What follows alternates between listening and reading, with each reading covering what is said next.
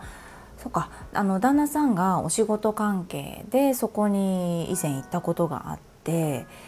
ワンちゃん連れで行けるキャンプ施設っていうのもあるんだけれどあのテントをこう自分で張ったりとかね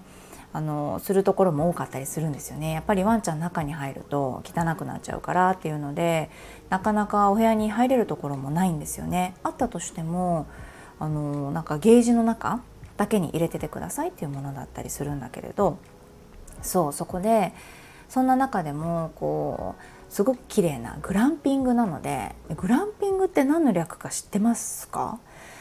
グラなんだっけな？グラマラスキャンピング。でグランピングなんですって。がすごくこう充実したみたいな設備のいいうん素晴らしいという意味だよね。キャンプということで、まあ、まさにそんな感じこうおしゃれでいてただそこが特別このスタイリストさんすごく有名なねスタイリストさんが何年間もかけてプロデュースしてこう作っていた一角だったようで本当ね細部にわたるところまで可愛かったですね。テントの中にあのエアコンがあったりとかそうだから暑くないとかねテントの形も可愛かったりとかサステナビリティなのかな？だから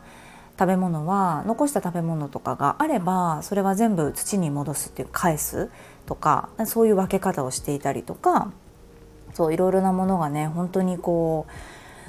再生可能な感じにしてあったりしてましたね。ただおしゃれなだけじゃなくってあのエコだったりとか使っているシャンプーとかそういうところまで本当に細部にわたってできているところで素敵だなと思いましたね。おしゃれすぎてそこにこううちのだからパパみたいな見た目のこうお父さんが寝てるイメージが全くつかないのでおそらくああいうグランピング施設はこう女子会なんかで行ったりとか女子だけで旅行したりっていうのに適してるのかなって思ったりしました。でもこうワンちゃん連れだからね、ファミリーで来てもいいんだと思うんだけれどなかなかねうちのパパとはこう真逆な感じのスタイリングだったので笑っちゃいましたけどちょっと想像したら。私はねお友達と泊まりに行きました。子供だけ連れてね子供とワンちゃんとお友達とお友達の子供とっていう感じで行ったんですけどね。周りはそうだななんかカップルそうカップルで来てる人とあとは女子旅で来てる人とあとご夫婦とワンちゃんだけとか、ね、あとワンちゃんいないけどお子さん1人とパパママみたいな感じで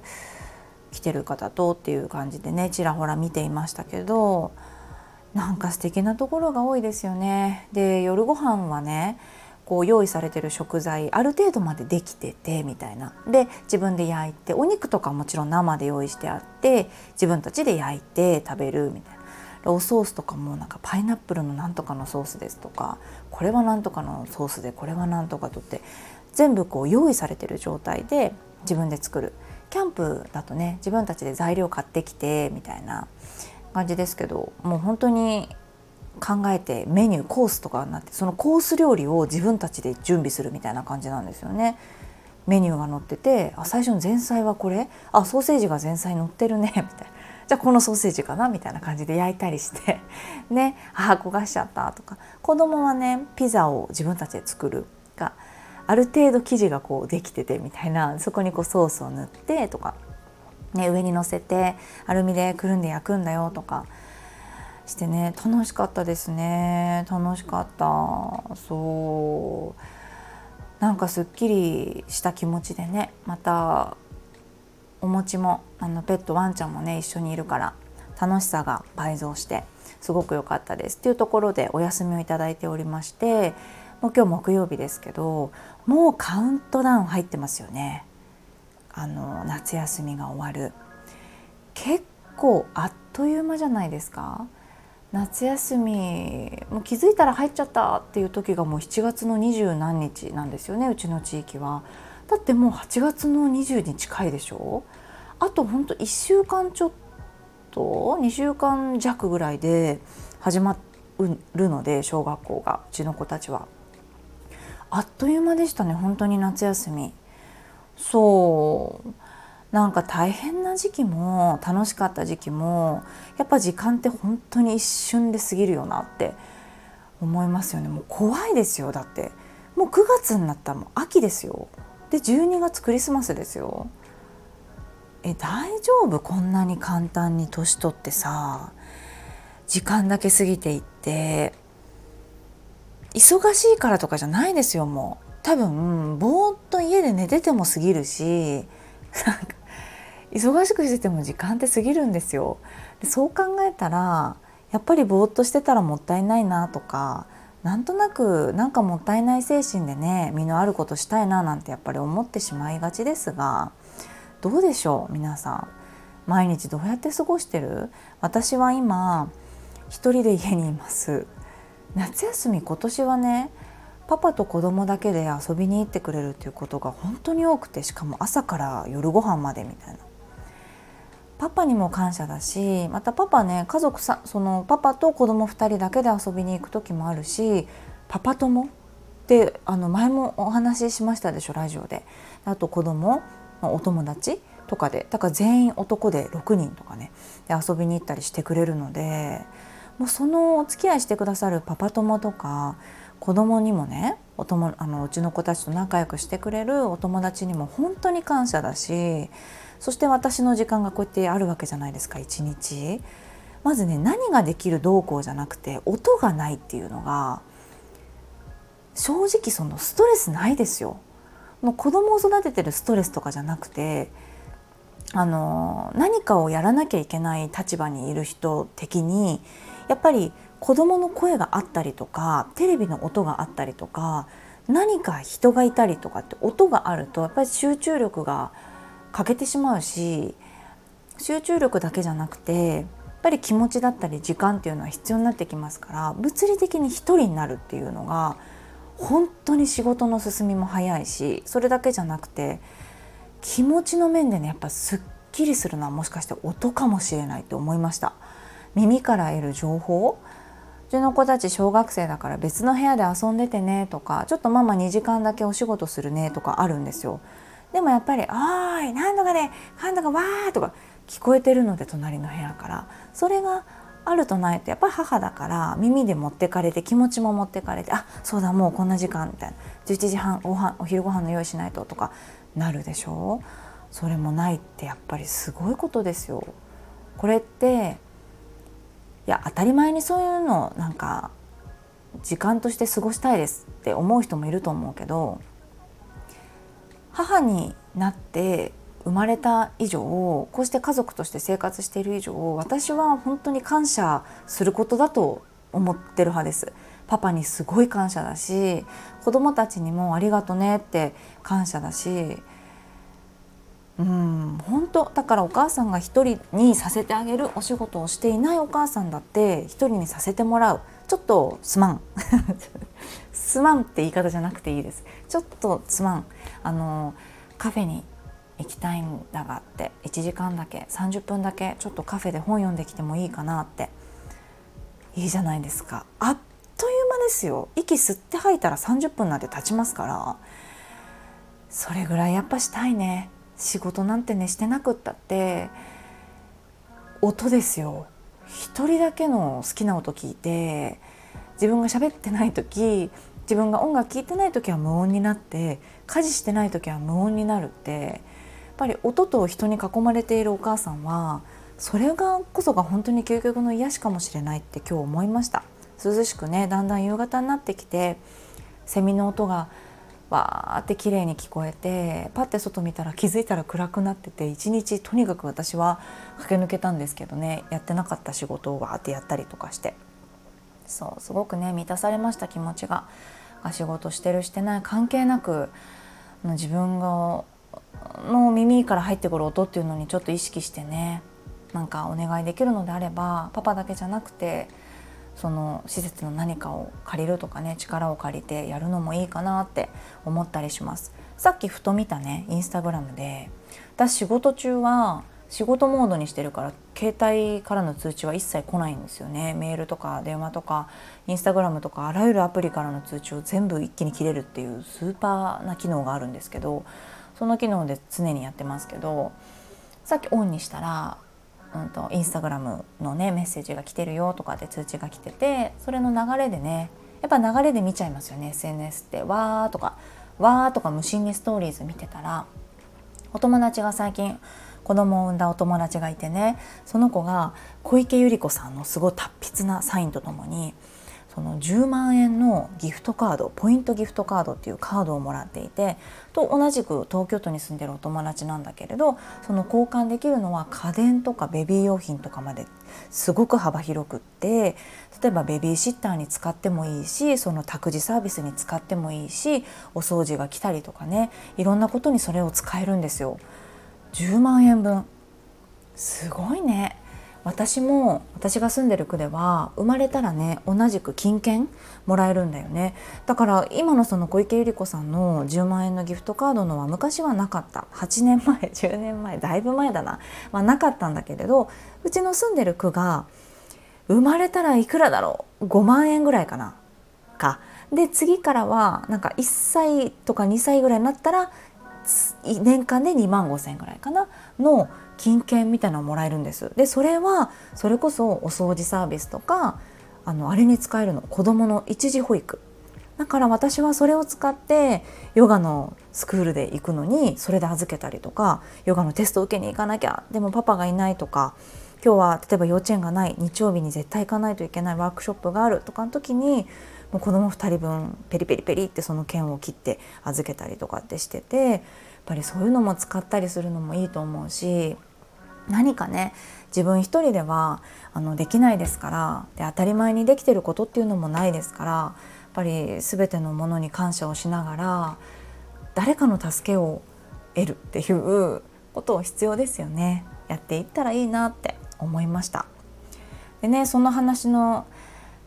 そうだな、えーと流れでこの間私が車を運転していてあの歩道だったので信号がない歩道だと車って止まんないといけないじゃないですか。で止まって歩歩きたそうな人がいたので「どうぞ」って止まったら抱っこひもしてるお母さんだったのね。でお子さんがね多分だけど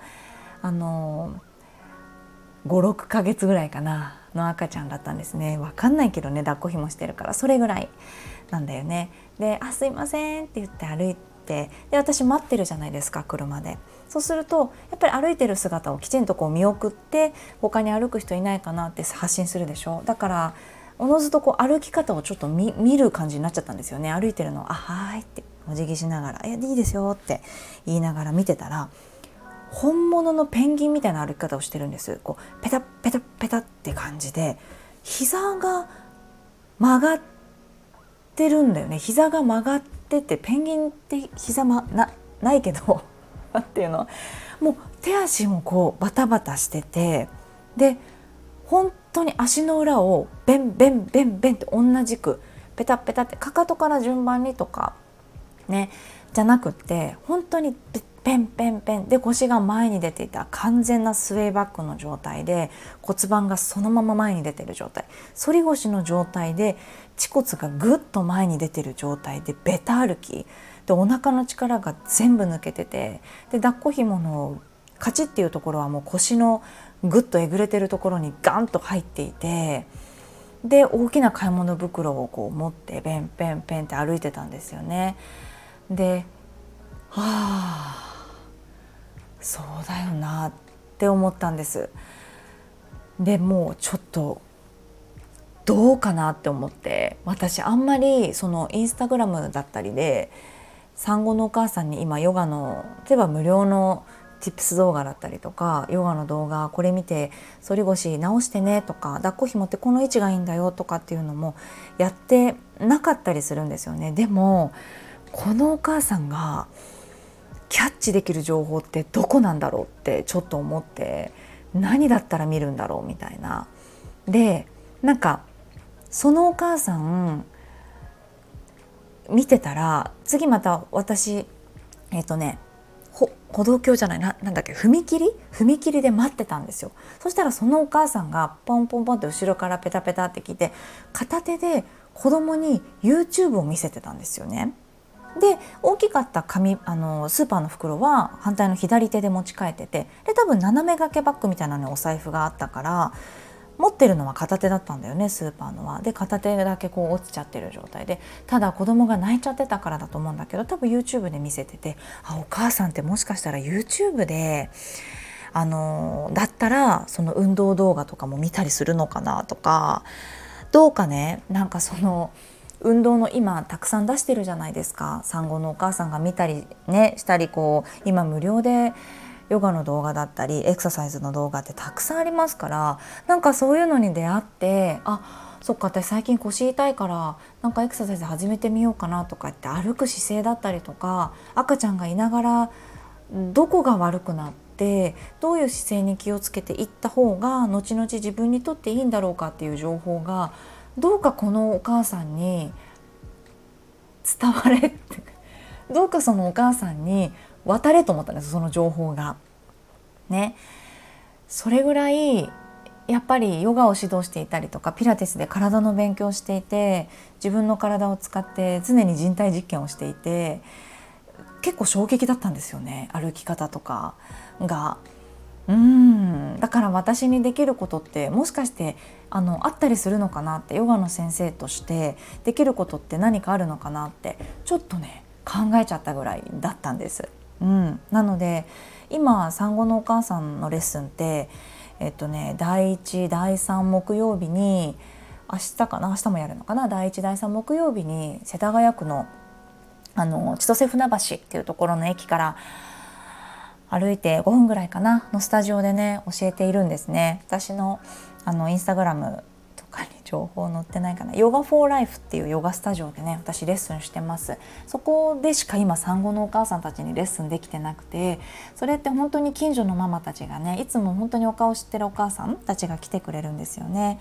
そうそう。だからそのお母さんたちはねだいぶこういろんなことを知ってくれて気づいてくれてねあの取り入れてくれているんですがそうじゃないお母さんたちにもなんかどうかあの一番はやっぱり